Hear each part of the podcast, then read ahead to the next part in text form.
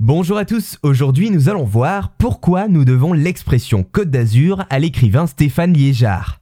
La Côte d'Azur, peut-être l'avez-vous déjà visitée ou au moins vue en photo, c'est cette portion du littoral français accolée à la mer Méditerranée et située assez logiquement dans la région Provence-Alpes-Côte d'Azur. Cette dernière est ce qu'on appelle un coronyme, un mot un petit peu trop complexe pour désigner un nom de lieu ou de région qui a été inspiré par une de ses caractéristiques géographiques physiques. Pour revenir à la Côte d'Azur, bien que ses délimitations varient selon les auteurs, généralement on l'a fait aller de la ville de Cassis à Menton. Contrairement aux hésitations sur son emplacement exact, son origine est, elle, bien connue et identifiée. Mais alors, comment est apparu ce terme qui s'est imposé dans notre langue jusqu'aux strates administratives du territoire?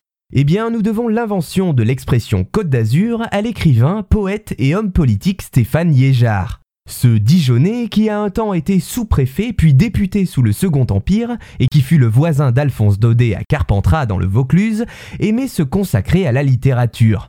L'hiver, il venait le passer dans une villa qui lui appartenait à Nice. Et c'est là-bas qu'avec la mer Méditerranée sous les yeux, cela lui inspira l'idée de créer le nom de Côte d'Azur que l'on retrouve alors pour la première fois dans son livre portant le même nom, publié en 1887. Ainsi, il décrit de Marseille à Gênes les villes et les endroits, je le cite, de cette plage baignée de rayons qui mérite notre baptême de Côte d'Azur. Cette appellation, il eut l'idée de la former en prenant pour modèle son département d'origine, la Côte d'Or. Il apposa ainsi à côté de celui-ci le mot azur qui signifie de couleur bleue en langage héraldique, une discipline qui étudie les armoiries. Mot azur dont on a depuis lors tiré l'adjectif azuréen.